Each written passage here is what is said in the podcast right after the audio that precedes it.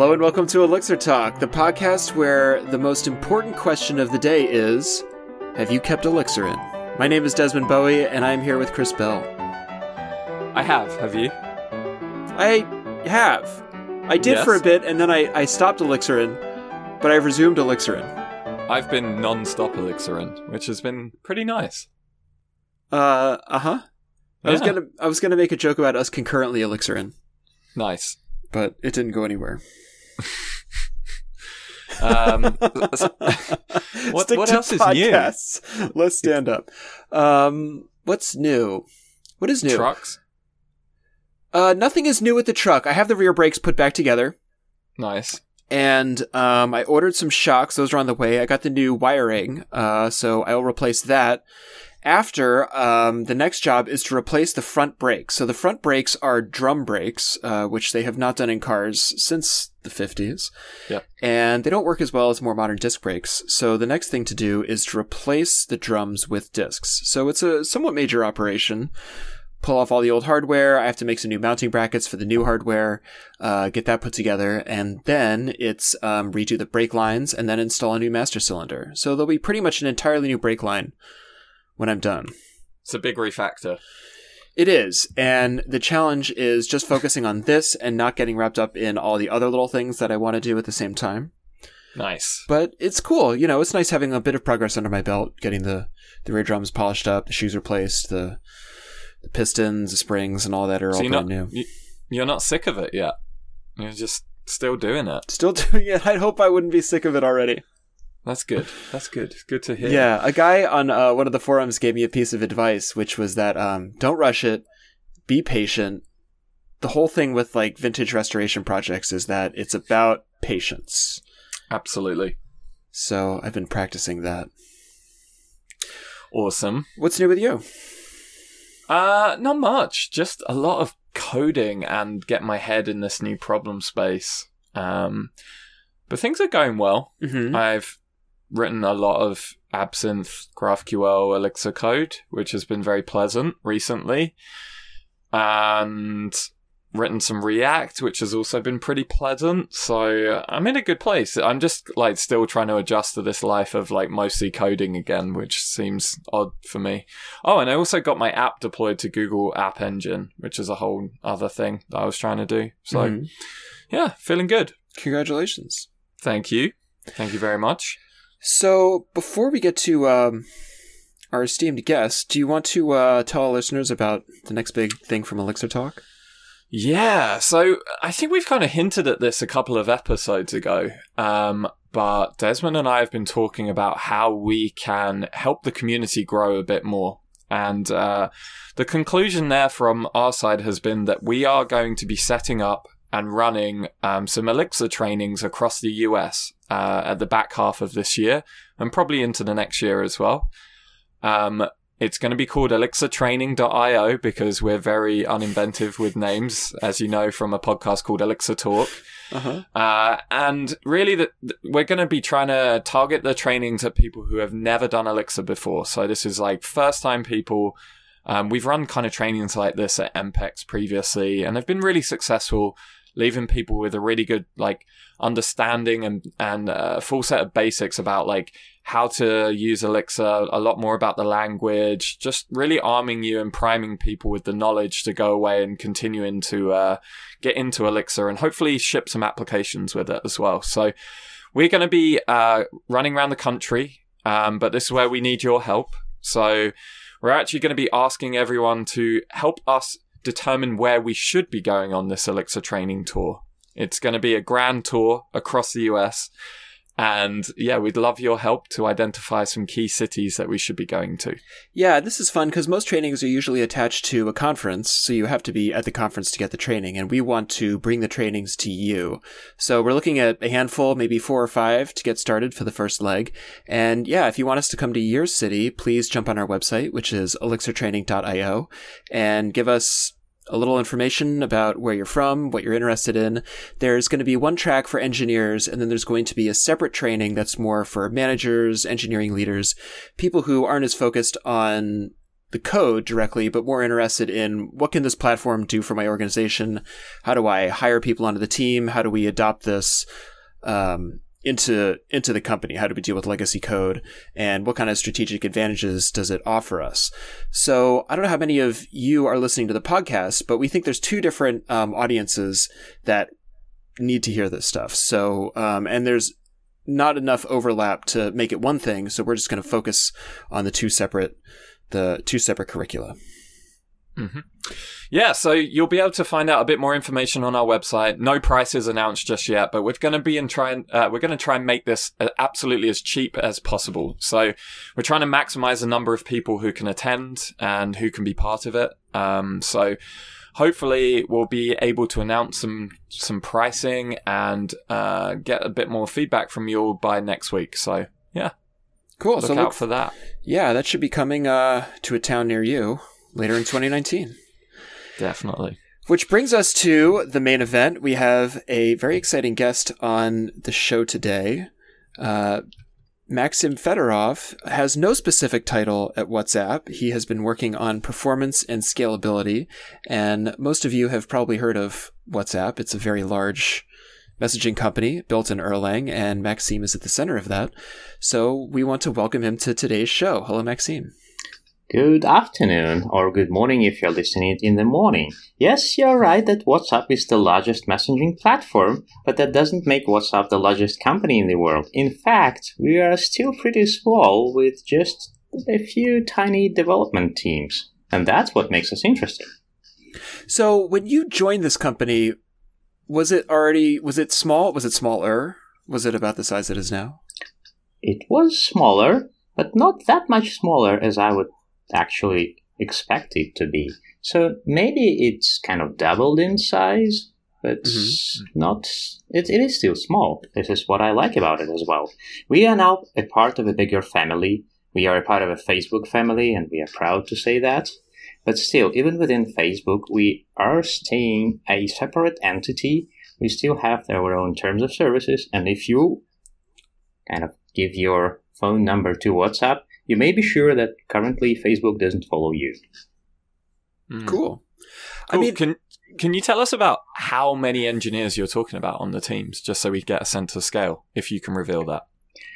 Uh, I probably won't tell you that, but I can. okay. But I can give a hint. So, Facebook is thousands of employees. WhatsApp mm-hmm. has never grown even to half of a thousand, or even like a quarter of it, I guess. Wow. Okay. I mean, I'm curious if you have a company like WhatsApp, which serves hundreds of millions of users, right? Quite a few, many zeros. Um, was that always the intention of a firm like this? And when you're starting a firm like that, do you know that you're going to go big, or do you just start small and then iterate as people come onto the system? I'm probably not the best person to answer that. I would definitely ask you to maybe talk to uh, Brian Acton or Jan Koum, who were uh, the founders of the company. They will have a lot more information. But so far, I know that WhatsApp as as a company, as a firm, as a team, has been concentrating on the user experience so we have just one thing that makes us different from other messengers. Our messenger works everywhere in all the conditions, and it was so much of a nice feeling to get those emails telling, hey, I was buried under the wrecked building in Mexico when the earthquake came. Nothing worked. No SMS, no phone calls. But somehow you still worked, and I've been rescued because it worked. So this is what makes us work. This is what makes us better. This is how we get the pleasure of actually, I don't know, implementing the thing that we know, connecting the world, helping people to to connect, to talk to each other, to stay in touch, even if you are on a different hemisphere, even if you have a different time zone, which could be a problem for us because you don't really want to wake up in the middle of the night. but still, we are allowing people to connect and to talk and to cooperate. That's cool because I think a lot of communications platforms these days can get a bad rap of like, oh, it's just another way to share cat pictures. But really like communication is uh, kind of central to how we work as a species. And if you look at some of these emergency situations, like you said, if there's an earthquake and someone's buried underneath a building, having a, I would say a modern communication system that could be counted on to work uh, changes history. Mm-hmm. So, I, I, mean, I think Desmond alluded to this, but uh, I saw a recent talk of yours, Maxim, which said that there's 1.5 billion users on WhatsApp, right? Um, which is quite a lot. And uh, I'm sure it's somewhat higher than that now. It would. I know that was a year ago. I won't ask you about exact numbers, but um, can you tell us a little bit about what it takes to serve that many users at scale? That's an interesting question. Uh, a year ago, I would probably say that it takes approximately, well, not a year, half a year ago, I would say that it takes approximately 10,000 servers to do that work. Uh, we have been changing numbers down and back up again, so I'm not entirely sure how much it is in terms of a server footprint. As for people footprint, I said we are reason- reasonably small. I would say we are a small team. We are still productive, so we can roll out big things. What helps us to do that is actually first, we think about our users. So we don't roll out features that are halfway usable or not usable at all. We don't introduce something that is not going to be actually used by our users. What we are good at, we are good at very basic messaging. We are the best messaging service. So you can kind of expect us to work for either text messages, pictures, videos. It is just fine. And this is what we are concentrating on. This helps us to serve. Hmm. And so how does Erlang play into this? Like, is there, what's this, is there anything that Erlang lets you do that other languages don't that enable these kind of features? I would say yes, because Erlang is the language and Erlang uh, uses the Beam virtual machine. They both work together in a very nice duet. So how it helps us? First, it is interesting, but it protects our own developers from shooting themselves in the leg because it actually doesn't let you to, for example, share a state easily. If you do that, via an ETS table or any other mean, it kind of warns you, hey, you are probably doing something wrong because you have to use something that is not a language construct. You have to use a library, and ETS library or something like that. So this is probably one of the quite important things. The other thing is the built-in concurrency. So you can actually run hundreds of thousands and even millions of processes on the same server machine, which gives us a question how many users can be connected to a single machine? How many TCP mm-hmm. connections is it possible to have? How many uh, people talking to each other can fit on a single server? Mm. There is no simple answer to that question because it turns out that people are actually quite different. For example, uh, some people prefer to send text messages. Some people are actually fine with recording audio messages, and some people really like to forward New Year's Eve pictures, and one picture may be easily forwarded a few million times, or even a few dozen million times. Erlang helps us to uh, keep up with all these streams, to uh, well, to organize the way we think, to code the intent, not the our not not not our understanding of what we want to do, but the actual intent. So we have a message from the user. We want to send the message to offline storage. And this is exactly how it works in Erlang. So you get a message, you send it to a process, a process does something and stores it in some storage. So it has a semantic that we want to use and that helps us to bring our thinking process in a shape where we can understand, yes, this is what we need. This is very different from other languages. For example, most languages have a concept uh, of RPC, that is remote procedure call. It is interesting that Erlang doesn't have that concept. It has unidirectional, unidirectional message sends. For example, if you want to have a call, it's basically like simulated with two messages and the timeout between these two. This is again different from other languages where you have to be very explicit that you want to make a call, and it's always a call, it's never a cast. So Erlang makes you think differently, and it fits our purpose well because it has been developed for uh, uh, telecom and networking. What we do is exactly telecom and networking. Think of it as an as a cellular operator, maybe the largest in the world, of course. Mm-hmm. So, gosh, there's a bunch of questions I want to ask about. okay, so if you have a user come on, like, do you spin up a process to represent that user? Is every user a process in your system? Correct. Every user spawns a process in the system. It used to be wow. two processes before, but then uh-huh. we realized, okay, we can cut it out a little bit, and we carved one of these two processes. And so you're sharing these processes across your entire cluster, and you have a large cluster. Uh, there is a presentation, one of my talks at, uh, I think that was Code Mesh in 2018 in November, that explains the gist of our cluster. So we have so-called meta cluster. Our users are connecting to one Erlang distribution cluster called chat cluster. So that is the cluster where people actually sort of globally register it in a special registration uh, cluster that's called session cluster. So when a user connects to our chat cluster, first thing that happens after authentication, obviously, uh, there is a record added to our session cluster. And then mm-hmm. all the nodes, if any node needs to send a message to the process that represents the user, it gets that uh, process ID from the session cluster, and then it knows, okay, this user is mapped there. So we don't have a globally shared replicated state for users. Instead, we use a separate, we call it tier, a separate tier of machines that just keeps uh, the mapping between the user process and the actual physical server that is on.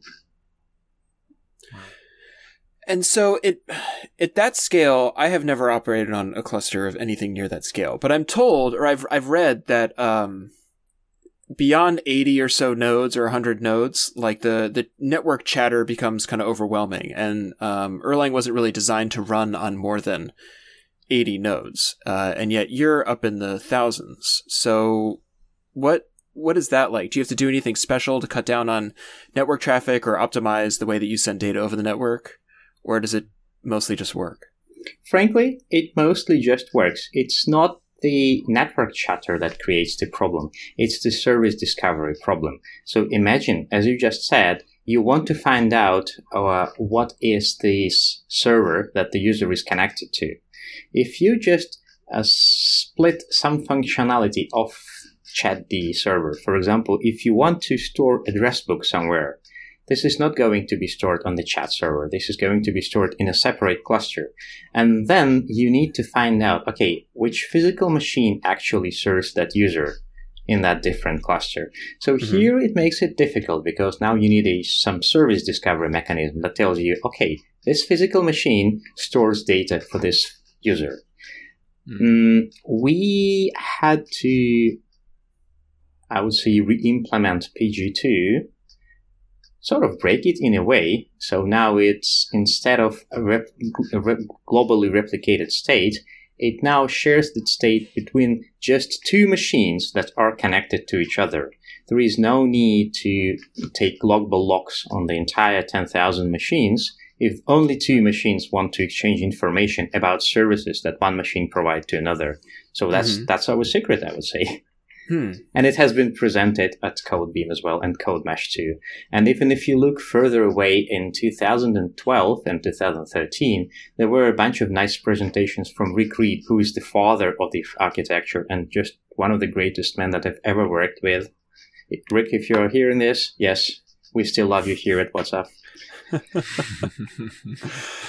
well, we'll uh, put a link to those in the show notes as well, so you can all go and watch those. But uh, yeah. I, it, so is the entire stack still Erlang? Is there other are there other languages running inside? Like, I I know this is somewhat of a naive question, but yeah, just curious. Since we are now a part of a big Facebook family, oh yes, we have a variety of languages. We, I think, have everything that you can think about. Obviously, C and C++, and Erlang itself is written right. in C.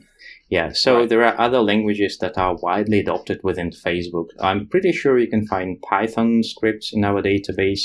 Uh, there is obviously some PHP, and even the initial implementation of WhatsApp website was in PHP, and I think it's still in PHP. But we are using Yaws, which is purely Erlang server to actually serve that stuff. Hmm. Wow. Okay. So there is a mix. Cool. And right, and, and, were you always doing Erlang, or was WhatsApp the first place where you've uh, started, you know, dabbling in in Erlang? I had a few toy projects, but these were toy projects, as I said. If right. uh, when I joined WhatsApp, I obviously had to learn it uh, a lot more in details and obviously deeper. And at some point, I realized, okay, it is now time to actually change it, to make it fit our needs better and share what we have with the community.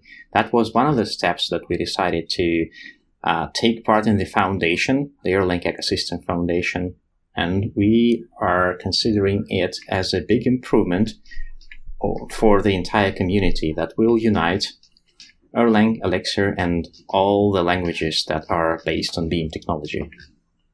Wow. So does this mean that you've been running kind of uh, forked versions of OTP and things like that over the time, over the years? Correct. We have our own WhatsApp patched fork of that.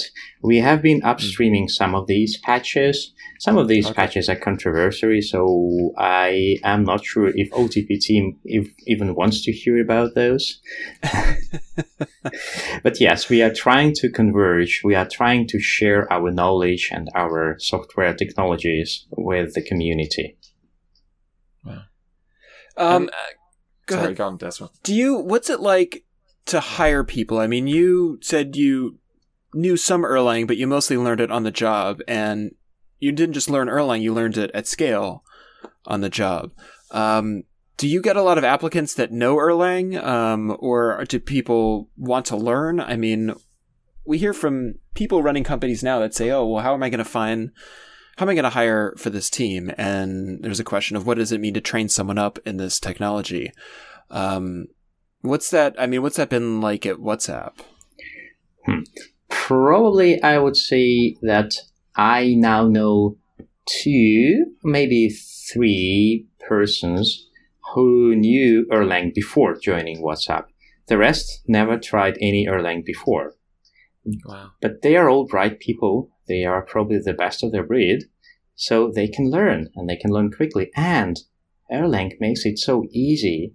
The initial attempt to learn Erlang, it's so easy. After you understand how to do a loop using the recursive function call, the rest, yeah. the rest is really easy. But there are some difficult topics, unfortunately. They are not Erlang itself, but that's OTP libraries that people usually, mm, well, gets lost about, I would say. This whole hmm. fault tolerance, the whole supervisioning thing, it is a complicated concept. I mean, it is a, it is an easy concept, but it's it's difficult to actually understand and start start following these concepts. If there is a developer that can understand the concept, then there is no longer a problem to write any Erlang code. Still, it's pretty wild to me that not only have you managed to scale up this application with a small team, of engineers. It was a small team of engineers that didn't have a lot of experience with Erlang. That to me is pretty wild. I would say this is all because initially WhatsApp hired only the brightest engineers of their kind. The foundation that they built is still working for us. I can easily find some code from 2011 or even, I don't know, 2009 probably that still works and it has no need for replacement. So mm-hmm, right. that's probably my word for startups. If you are going to implement something that you think is going to be the best thing in, in a few years, please hire the best engineer you can you can hire. Even if you hire just one instead of two, that will be not only more productive but also more future proof and in general just better. I think that's great advice. So tell me what it's like to deploy at WhatsApp. Hmm. Well, that is interesting. There, uh, as every company at scale, there are several processes that we may potentially use. So the simplest one is do nothing. It will deploy it for you automatically. Mm-hmm. We have most of our services done this way. For some services, there is some amount of manual work, but basically uh, looking through um, a list of commits and finding out if there is anything suspicious or if there is anything that that needs to be done manually. Like for example, for there may be something in Erlang. We do hot code loading for some of our services, not for all of them, but for some of these. We used to do hot code load for all the services, but now we found out that it's not really necessary to use this super powerful technique for everything. We just need to use it whenever it's whenever it makes sense. Mm-hmm. And if we do hot code loading, then there may be a specific order in which these modules must be loaded. In this case, uh, a person who actually does the deployment just specifies this order in sort of a simplified Erlang OTP release. But hmm. then it is mostly automated because if something happens, we are we have a sophisticated monitoring system which will warn us if there is anything wrong happening. And even for services that needs restarts, if there is a problem during restart, the restart will automatically stop. We will get some warning messages, some errors. And after we solve it, we can continue, or we can just in, in, just do it once again. Because you're running a can you stateful service. I mean, you have all these users connected to the system. You can't drop their calls when you are deploying. So uh, hot upgrades are kind of a necessity for something like what you're doing. In a way, yes. But also, it's not necessarily true for uh, things like not phone calls, for example. Like text messaging, you, a person cannot notice if his phone or her phone reconnected while the message was being sent or delivered. Hmm. Yeah, there's, I mean, the chatter in the Erlang, I'm sorry, the Elixir community is that hot upgrades are a thing, but they are too complicated, so don't bother to use them, and something something use Kubernetes instead. And I don't know, I've always thought that like using Kubernetes is not simple, and so if you're going to put the effort into learning how to use something and building out this infrastructure, just learn how to do an upgrade, which is not that complicated. I mean, I guess it can be, but in general, it's not that complicated once you know how they work in general, you don't even need to do a full OTP upgrade or full release cycle. You can listen to a good talk by uh, Richard Carlsson from CodeBeam 2018. That's called the Art of a Live Upgrade. Mm-hmm. And they are not using OTP releases as well. So technically, you can just override Beam files with the new copies of it and then do the hot code loading without generating all these application update files, release update files. It's just a very simple thing. But the developers have to be mindful and careful, so they need to understand that it's possible to run two versions of code, and if you're receiving a message that's generated by the previous version of code because half of your machines are upgraded and half of your machines are not. You need to handle both cases. Mm-hmm. So this is what we teach our developers to do, and that works pretty well. Yeah. Can you tell us about what have been some of the biggest challenges that you've faced at WhatsApp during your time there? So, uh, I mean, I guess from us from the outside, obviously we're using WhatsApp and everything always seems great and the service seems pretty stable, but I'm sure running a cluster of like 10,000 nodes must have its challenges at times. Uh, frankly, I would say that the most difficult challenge that I would say is kind of still ongoing is transitioning from a very stable uh, situation when we were running our own hardware well, not our own, but uh, hardware provided by as, as an infrastructure as a service thing. So we had machines with Erlang nodes that were running for years without any restarts because FreeBSD is a very stable operating system. Erlang R16 was a very stable release except for a few bugs. so we did have a few machines with uptime for 700 days or even 800 days or so. And it's very different from the way it is run now. Not just Facebook, but I guess it's the common um, thing between all the companies that uh, virtualized environments are used. And there, the virtual machine is quite cheap, so it restarts often, it goes down often, and you need to do a very different way of thinking of how do you handle this. So before we were thinking more about hot code loading, now we can think, okay, so this kind of hot code loading makes it very complicated. Maybe we should just restart 2000 machines because it's easier. And now we care for a different thing. Instead of uh, thinking how to do hot code load, we think, okay, so we are going to restart that amount of machines. What do we monitor in that case? And how do we ensure that it all goes well? And uh, how do we ensure that our startup procedure or shutdown procedure is performed correctly? Mm-hmm. Hmm. Right. Wow. And uh, is this a globally distributed service as well? Are we talking about um, many different data centers. Correct. Wow. Has that introduced different challenges as well then? I would say yes, but it wasn't as difficult as moving from uh, like a very stable environment to an environment where everything moves at once because Facebook has a lot of developers, has a lot of data mm-hmm. centers. The physical machines have different characteristics, have different CPUs, even different amount of RAM. So that's what makes it complicated. All the moving parts, they are moving all together. You cannot stop the world from moving. You have to adjust to, to live in that environment. So that's a challenge. Mm. Wow.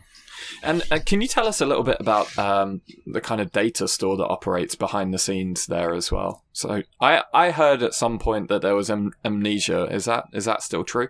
It used to be true. Now we use a Facebook infrastructure to store our data, which is not okay. using Mnesia, and it's not written in Erlang. That's a shame. But, but I, before that, it was all um, Mnesia, and I, I, I heard that it was like probably one of the biggest distributions of it going at some point. But yes, and I believe it was either the biggest or one of the biggest distributions ever ever existed. Wow, it's cool. Can can you talk about the size of that? Was it like a few terabytes or something, or?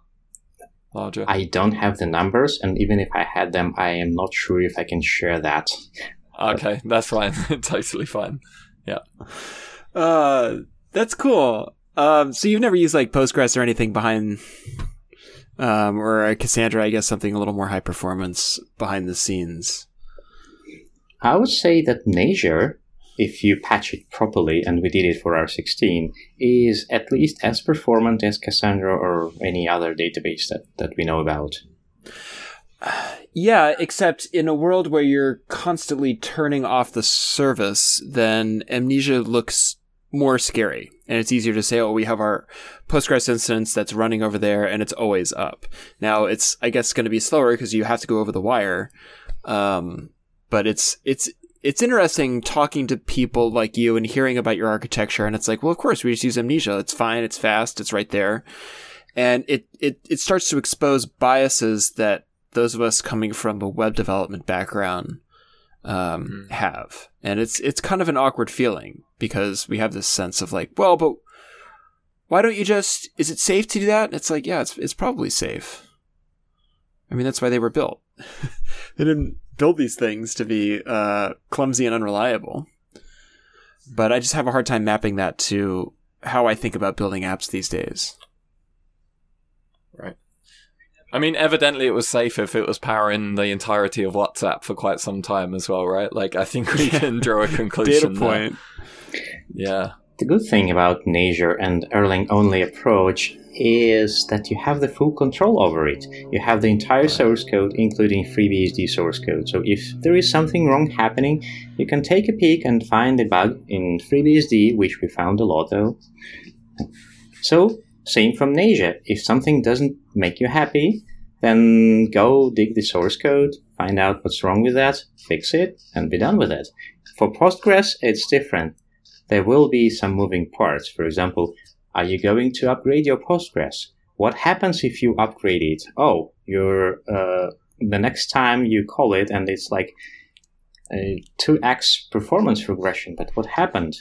How do we find that out? So it is a world of moving pieces. Mm-hmm. Yes, now we are in this world, but still these pieces are moving a little bit slower, I guess, than for, say, Kubernetes or Amazon Web Services, because there you don't even have an access to source code of that thing. Right. That's a good point. Mm. Yeah, I can't say I've ever patched an operating system or found a bug in one. But um, I mean, the idea of operating at a scale where you're regularly running into just like normal hardware glitches. I mean, they say that if something happens one in a million times and you have billions of users, then the thing will happen several times in a day. So it's not a skill that I'm used to. It sounds it sounds fun. I mean, so do you like sleep well at night, knowing that all the stuff is humming along? Do you ever worry that it's gonna come crashing down, or there's something that you've missed, or something won't perform as you expect? There is again a perfect talk of 2013, I think, by Rick Reed again.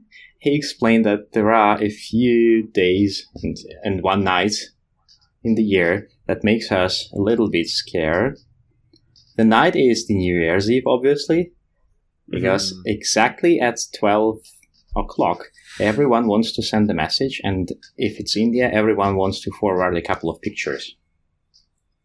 Hmm. The other one that we used to be scared about was uh, football championship in Brazil. We could easily tell, okay, now someone scored because like it's 3x amount of messages or, or some amount of messages. Mm-hmm.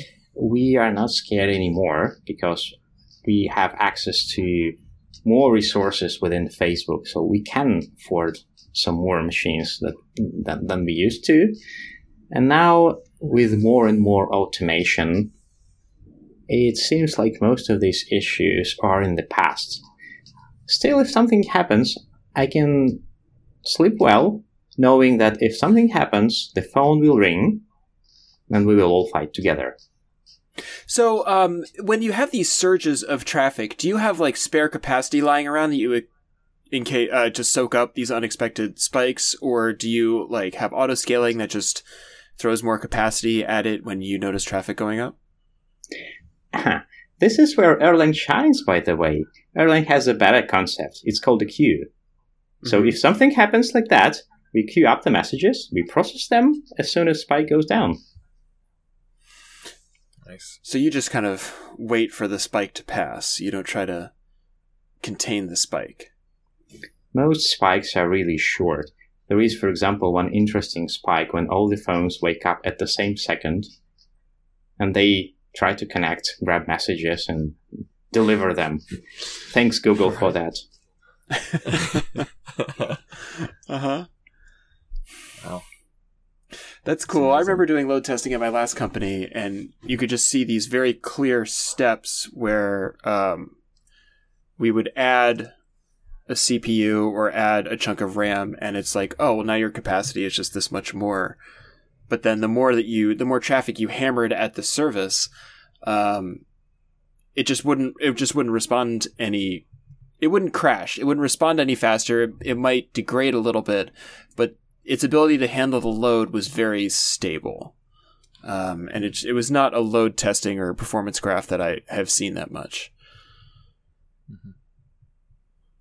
I mean, I, I'm guessing in a service like WhatsApp, you've ironed out a lot of the bottlenecks in, in where they used to exist, right? Like processes that had bottlenecks around message passing and things like that. Oh yes, it was. Well, it is still one of the uh, kind of challenges that we have on a day-to-day basis because it is right. easy to uh, find out if there is a bottleneck with, say, CPU or network or RAM, but sometimes mm-hmm. it's a little bit more complicated and uh, it's maybe caused, for example, by like a misbehaving something in the middle or even something that's we cannot even think about or we control about. For example, earthquakes, we don't control those. It can still happen and it will reveal some sort of a bottleneck or some sort of a narrow pipe that we have, or it could be a tree falling on some uh, optical line, and then we have another interesting issue. Mm-hmm. I'm guessing that's happened as you're referencing it at some point. It sounds like an interesting problem to have to deal with. We are now a lot more resilient than we used to be. Now we have multiple right. data centers and things like that. So we yeah. may even sleep better through the night knowing that, okay, something is broken somewhere, but we are still working. We are delivering messages. We are just fine. We will wake up in the morning and fix the thing if it's broken. Amazing. So I have to ask, uh, what's your perception of the Elixir community inside of Erlang as well? Like we we actually don't speak to too many uh, pure Erlangers on the podcast, so just curious about that. I don't actually think these are two distinct languages. They are based on the same platform, they use the same Beam technology, they have somewhat different syntax, they have some, I would say, uh, minor differences, but they are still using the same concepts. They are still using the same libraries. You can even cross compile some of that stuff. Uh, and I would say there are no distinct communities. There's no Elixir or Erlang. It's just something that we are all together. It's, it's, it's, a, it's a big community. What I see that it, it, it, it looks like as if uh, there are more younger companies using Elixir, maybe because the, the entire language is a little bit more modern. It's not as, I would say, mature as Erlang, but then I would say it's younger and it progresses faster than Erlang at the moment. But still, it's the same platform, it's the same foundation, even if it's called Erlang Foundation, it doesn't mean it's purely Erlang. It's also Elixir. Or even if it's called Elixir, that doesn't mean it's purely Elixir. It can be used within Erlang. Hmm. So, do, do you have any Elixir code at WhatsApp, or is everything Erlang still? At WhatsApp, we don't have any Elixir, and we don't even have to plan introduce anything Elixir just because it is another language.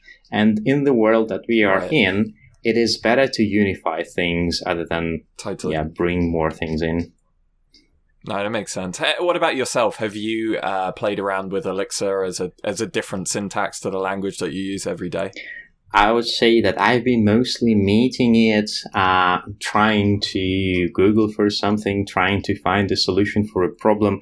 For example, uh, I do like the Jose's GenStage library and the ideas yeah. behind it.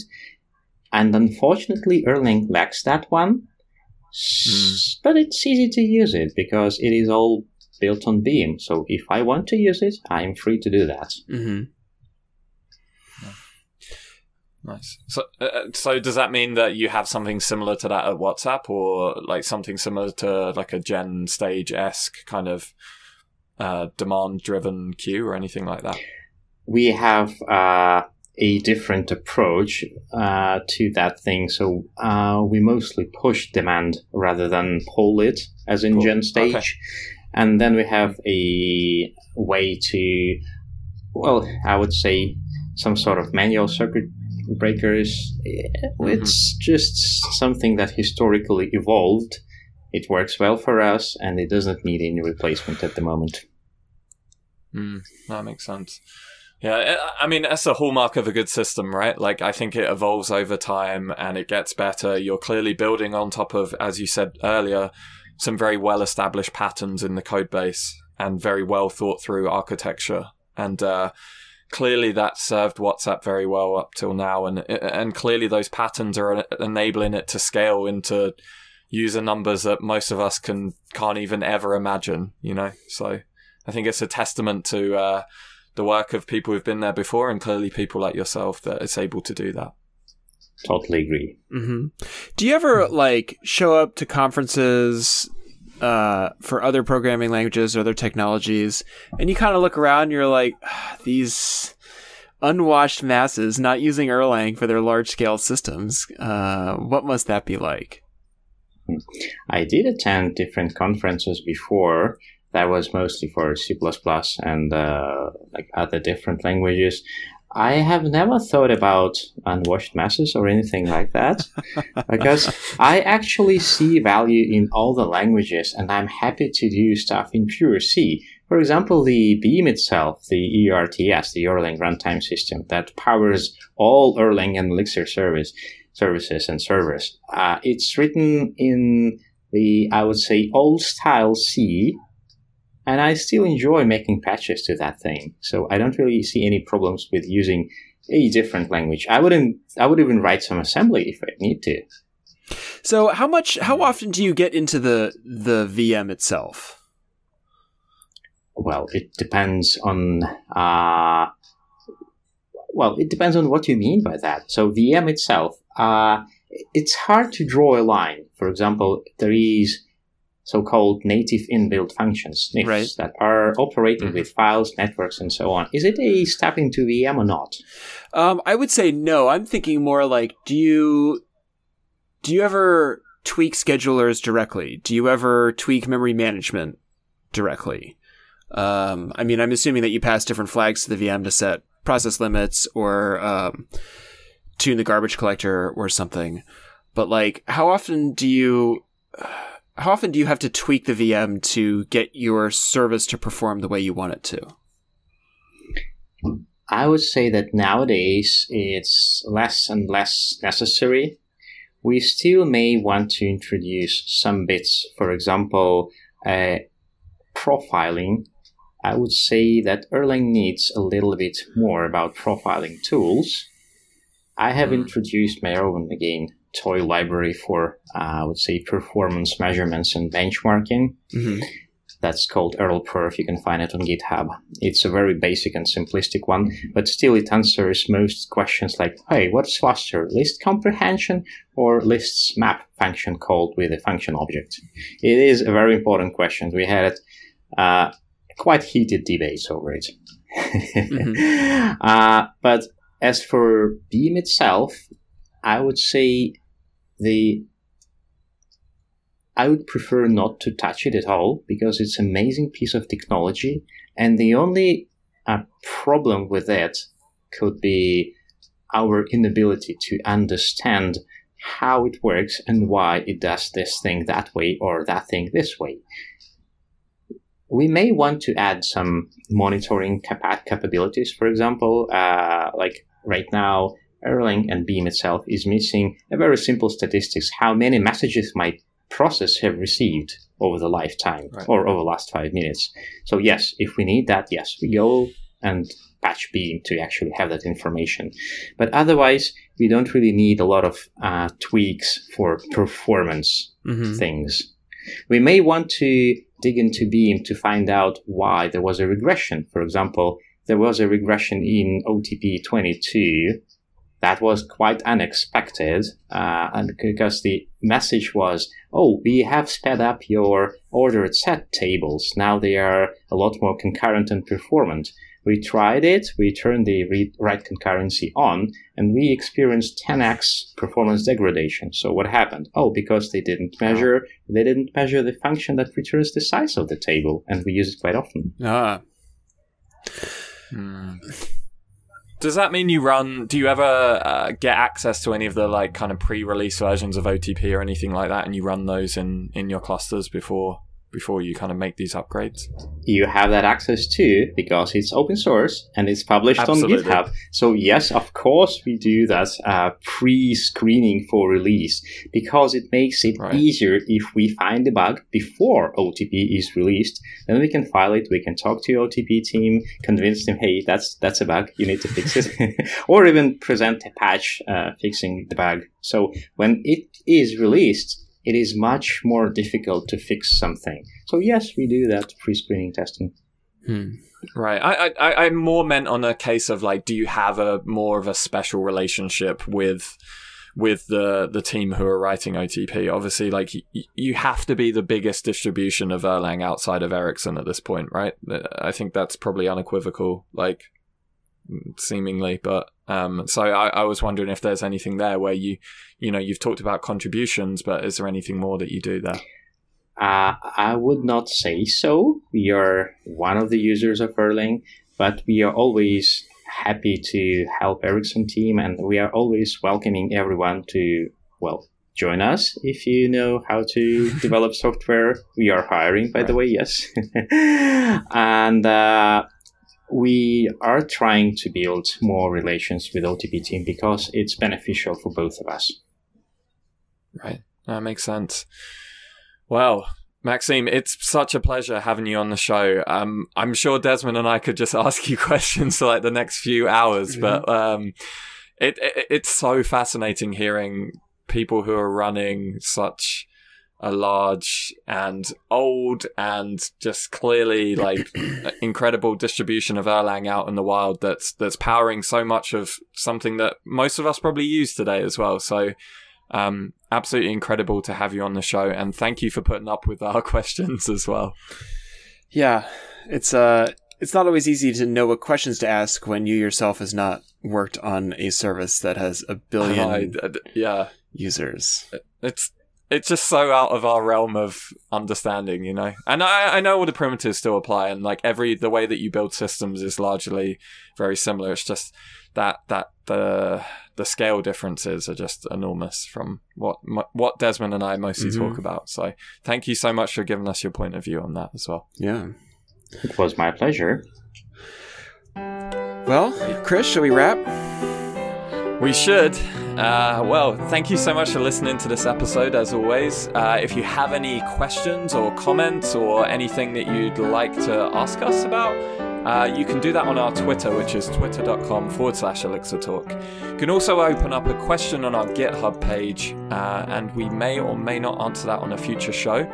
Um, that's github.com forward slash elixir talk forward slash elixir talk. And if you just open up a new issue on there, um, and then, as always, ratings and reviews are most appreciated. So, wherever you're getting this podcast today, please click on that rating button or the like button or whatever kind of button that they offer you. And uh, if you could tell your friends about the podcast as well, that'd be most appreciated. Um, but as always, thank you so much for listening, and thank you very much for Maxim for joining us on the show today. And uh, we're going to do the outro bit now, Maxim. So I hope you're ready. ready. Keep elixiring. Keep elixiring. Yes! yeah. Got that. Not really.